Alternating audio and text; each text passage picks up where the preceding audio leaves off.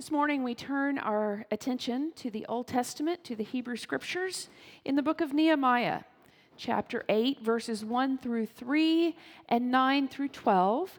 We are hearing the story of the exiles' return, and finally, as they come to this task of rebuilding in Jerusalem. All the people gathered together in the square before the water gate. They told the scribe Ezra, to bring the book of the law of Moses, which the Lord had given to Israel. Accordingly, the priest Ezra brought the law before the assembly, both men and women, and all who could hear with understanding. This was on the first day of the seventh month. He read from it, facing the square before the water gate, from early morning until midday, in the presence of the men and the women and those who could understand, and the ears of all the people were attentive to the book of the law. And Nehemiah, who was the governor, and Ezra, the priest and scribe, and the Levites who taught the people, said to all the people, This day is holy to the Lord your God. Do not mourn or weep. For all the people wept when they heard the words of the law. Then he said to them, Go your way, eat the fat, and drink sweet wine, and send portions of them to those for whom nothing is prepared for this day is holy to our Lord. And do not be grieved, for the joy of the Lord is your strength. For the Levites stilled all the people, saying, Be quiet, for this day is holy, do not be grieved. And all the people went their way to eat and drink and send portions and to make great rejoicing, because they had understood the words that were declared to them. This is the word of God for the people of God. Thanks be to God. Amen. This morning, I want to begin us with a prayer called A Prayer for When We've Lost Our Way Again by Enuma Okoro. As I read this prayer, I thought it really spoke to the feeling of those who were there at the reading of the book of law in the, the story we read out of Nehemiah. So, would you join me as we pray together? Merciful Lord, sometimes it seems like we can't help but lose our way again and again. Our hearts long to follow you, but you know the way of the human heart. You know how, in our misguided longings, we veer off of our journeying to you and we begin to chart our own ways by false stars and distorted visions. Forgive us. Forgive us all the times we are tempted by hints of light instead of remaining steered by the assurance of light. Forgive us when we forget that we are already claimed by you, loved by you, and purposed for you. Forgive us when we allow ourselves to shape and be shaped by voices and words that do not bring life, create life, nurture life, or resurrect life. Merciful God, help us find our way again. Turn us back towards the road spotted with your other pilgrims, wayfarers, and repentant servants. Remind us that your way is the way of returning.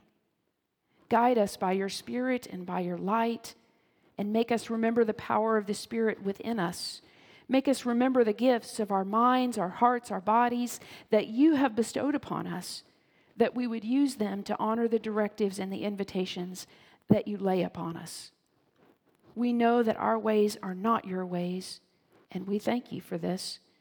Help us to trust your ways over our ways. Remind us of your faithfulness as you forgive our short memory. In your immeasurable grace, love, mercy, and wisdom, do not abandon us, regardless of how often we lose our way. Place your wounded hands upon our broken hearts and turn us towards you. Lord of light, Lord of the life, and Lord of resurrection. Amen. Amen. For me, that was a beautiful expression of how it is that we come home. Well, friends, the Israelites, the, the Jews are coming home. They're coming home from exile, and today we address the challenge of rebuilding because that's what they faced as we conclude this sermon series out of exile. Each week we've learned the story of the exile. We remembered how the Jews were forcibly removed from their homeland and they were taken away, taken into exile. That was in the year 587 BC by the Babylonians. Far away then from Jerusalem for decades, really a few generations. They were left to stare existential questions in the eye. Maybe you've had an experience like that or experienced that among a community when something so tragic happens that you begin to ask questions like Is God dead? What happened? Who are we now? And for them, they were asking the question Are we so dispersed? Are we so deluded that for all intents and purposes, our identity as God's people is just gone? Evaporated? Poof? Fortunately, exile was not the end of the story. And many times, tragedies in life are not the end of the story for us either. Last week, we read about their return. They did get to come home. Depending on which timeline you use, it's anywhere between 55 years and about 70 years later, they did return. And we read about that part of the story in the book of Ezra. We read that the first thing they did was to rebuild their altar so that they could sacrifice in worship. Then we read that they rebuilt the foundations of the temple so that the house of God would be restored. And yet, even as they sought to recreate the beautiful space of worship that spoke to them of Yahweh's indwelling among them, of Yahweh's blessing over them as the people of God, it wasn't the same. Those that remembered the former temple took it the hardest.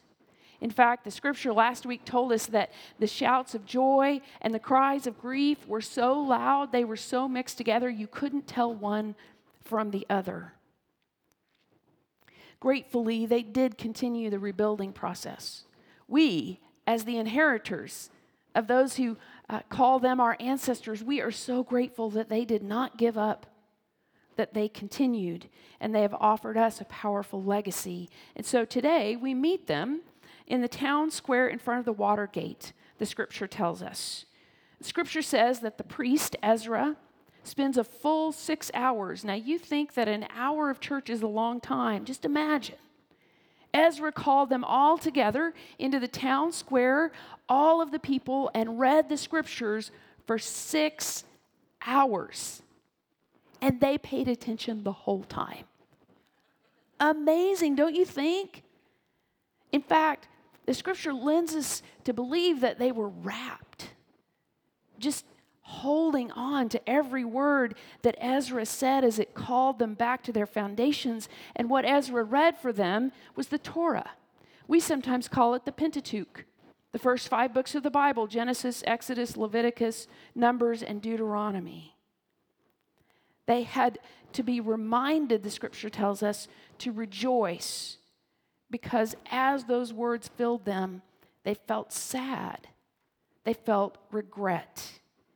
So I, I, ask you this morning, let's just take a moment and remember have we ever felt that longing or that pang when you realize that if you had known then what you know now, you would have made a different decision? And yet you're stuck right? Because you can't go back. You cannot erase what you thought was the right decision then, but looking back on it through the lens of hindsight, you can see it was a painful, painful mistake. So that's where the people are. As the Torah is read, those who were privileged to return to the homeland, which was not all of the Jews, but those who had that privilege realized just how short they had fallen from God's intent for them as a people. It reminds me of the words of the prayer that we read this morning Forgive us when we allow ourselves to shape and be shaped by voices and words that do not bring life, do not create life, nurture life, or resurrect life. From that place of deep regret, the people made a commitment that day. They said, Never again, never again we will remain faithful to following God's ways, which is the next phrase from the prayer. We know that our ways are not your ways. And we thank you for this. Help us to trust your ways over our ways, O oh God.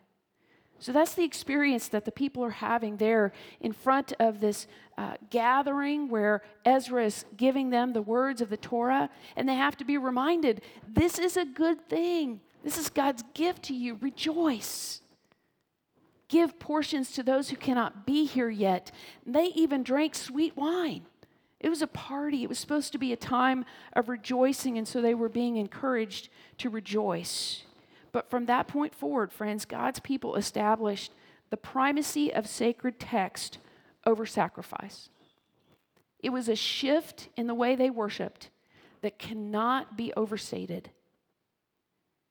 They, in some ways, actually became a different people in that moment because of where they looked for their authority. And they began at that moment to lift up this Torah the Pentateuch, the first five books of what we call the Old Testament, what they call their scriptures, as absolute. This is now the law.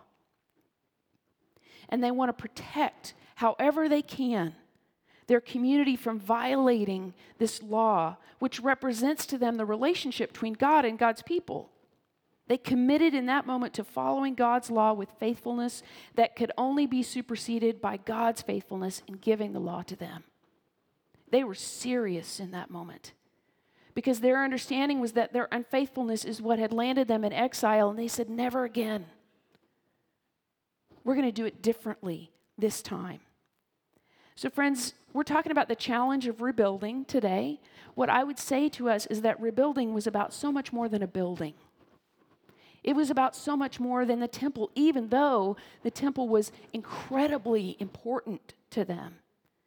But this effort to rebuild and the challenge that they discovered in the rebuilding was really about this marked faithfulness to the law, to becoming a set apart and separate community, to developing ways of ritual purity that everyone engaged together so that they would know who they were and out of that came a very rigid insistence on obedience.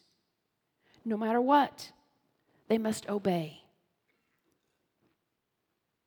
It would be another 500 years before Jesus arrived, which is plenty of time for this rigidity to sink deeply into their culture. And it was plenty of time for the men of privilege who began to study the Torah, the law, in a very different way than they had before for those men of privilege to carry out its demands in a ruthless quest for perfection. By the time Jesus came along, those the laity who were insistent upon this were known as the Pharisees, and the priests and the religious authorities who insisted upon this were known as the Sadducees. Different understandings, but but really kind of coming from that same place of we must obey. At any cost, we must obey. It was plenty of time for the everyday, common, ordinary folk to become concerned with the letter of the law and to forget all about the spirit of the law. So perhaps as we look upon the, the coming of Jesus in the next 500 years, we can begin to appreciate, right, why it was actually the religious folk who had the hardest time with him. The one who says, wait a minute, it's the Sabbath, it's made for us, not us for that. If someone is ill, of course we should he- heal on the Sabbath, right? We're, we're following the Spirit, not the letter. Each week we've asked a question of this story that we've been learning. What can we learn from the season of exile as we attempt to recover, to rebuild after a pandemic? And as I read this story out of Nehemiah, what I was struck by was A, how much we as human beings need a cause for every effect. Have you noticed that? Something happens like, well, that must have a reason.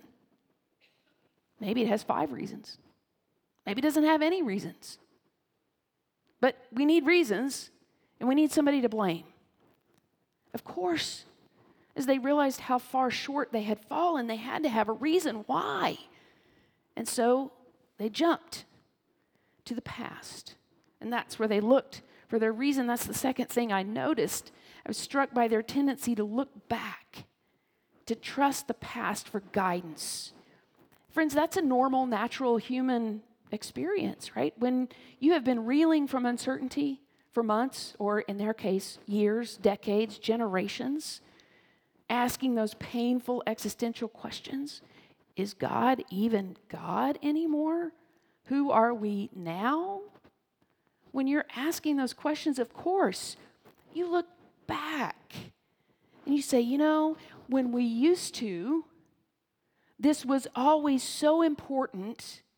We look to the past for our guidance, and so did they.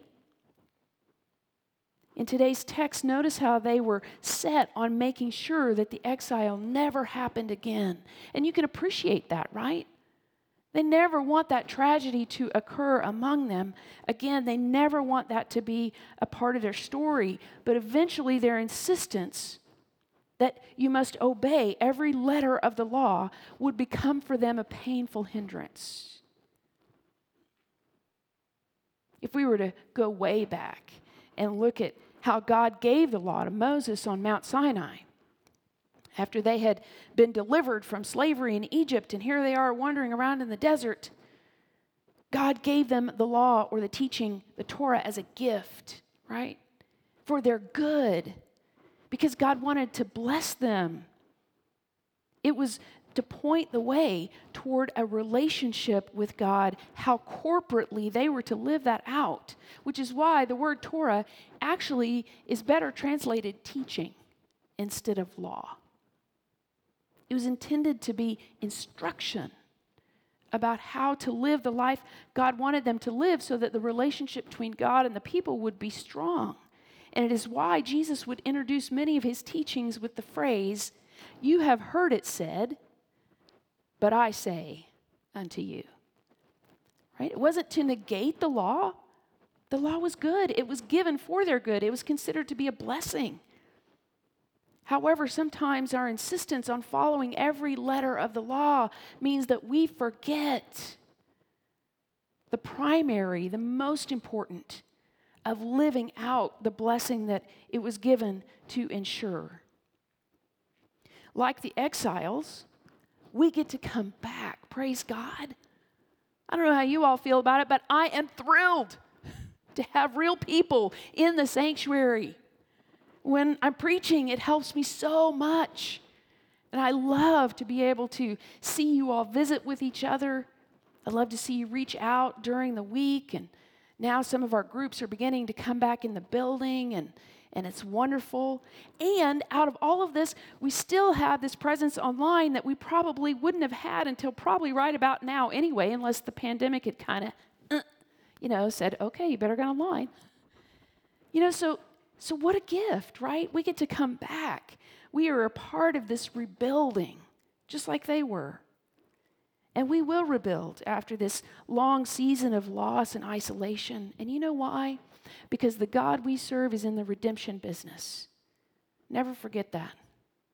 That's who God is. God will always take the tragedy, God will always take the crisis, no matter who caused it or whether nothing caused it, and God will rebuild it. Because that's who God is.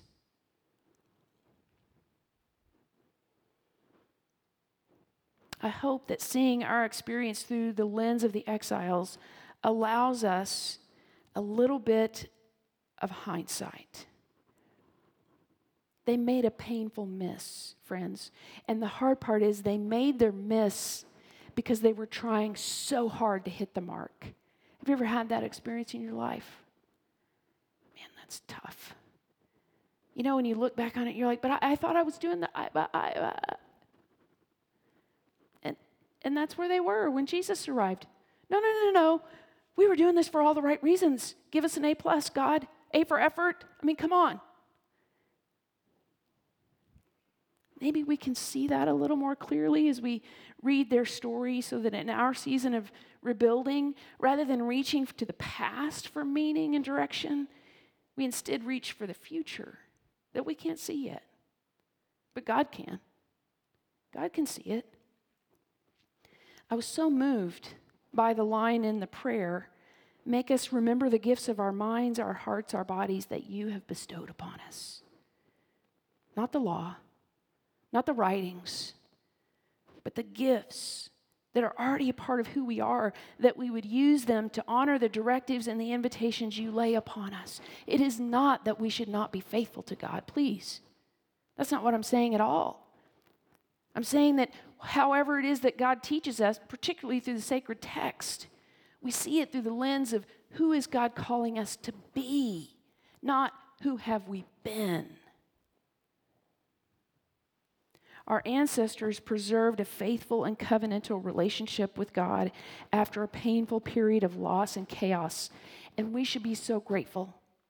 You know, if they had sat in the middle of their existential questions and said, I give up, I don't care. If God would let this happen, I don't want to serve that God, and just walked away, you know, we wouldn't be here today.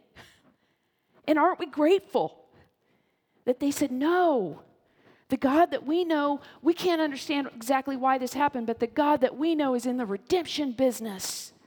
And God's going to make this right somehow. And so we are so grateful for their intent, for their faithfulness, but their execution of it, it could have landed in a better place. Today, I'm asking you to reach for God's goodness, to allow it to take shape in ways that we have yet to see. May we trust what God has waiting for us in the future. That it could be even better. Believe it or not, it could be even better than our fondest memories of the past. And may we join with Okoro in praying, place your wounded hands upon our broken hearts and turn us toward you, O God. Amen.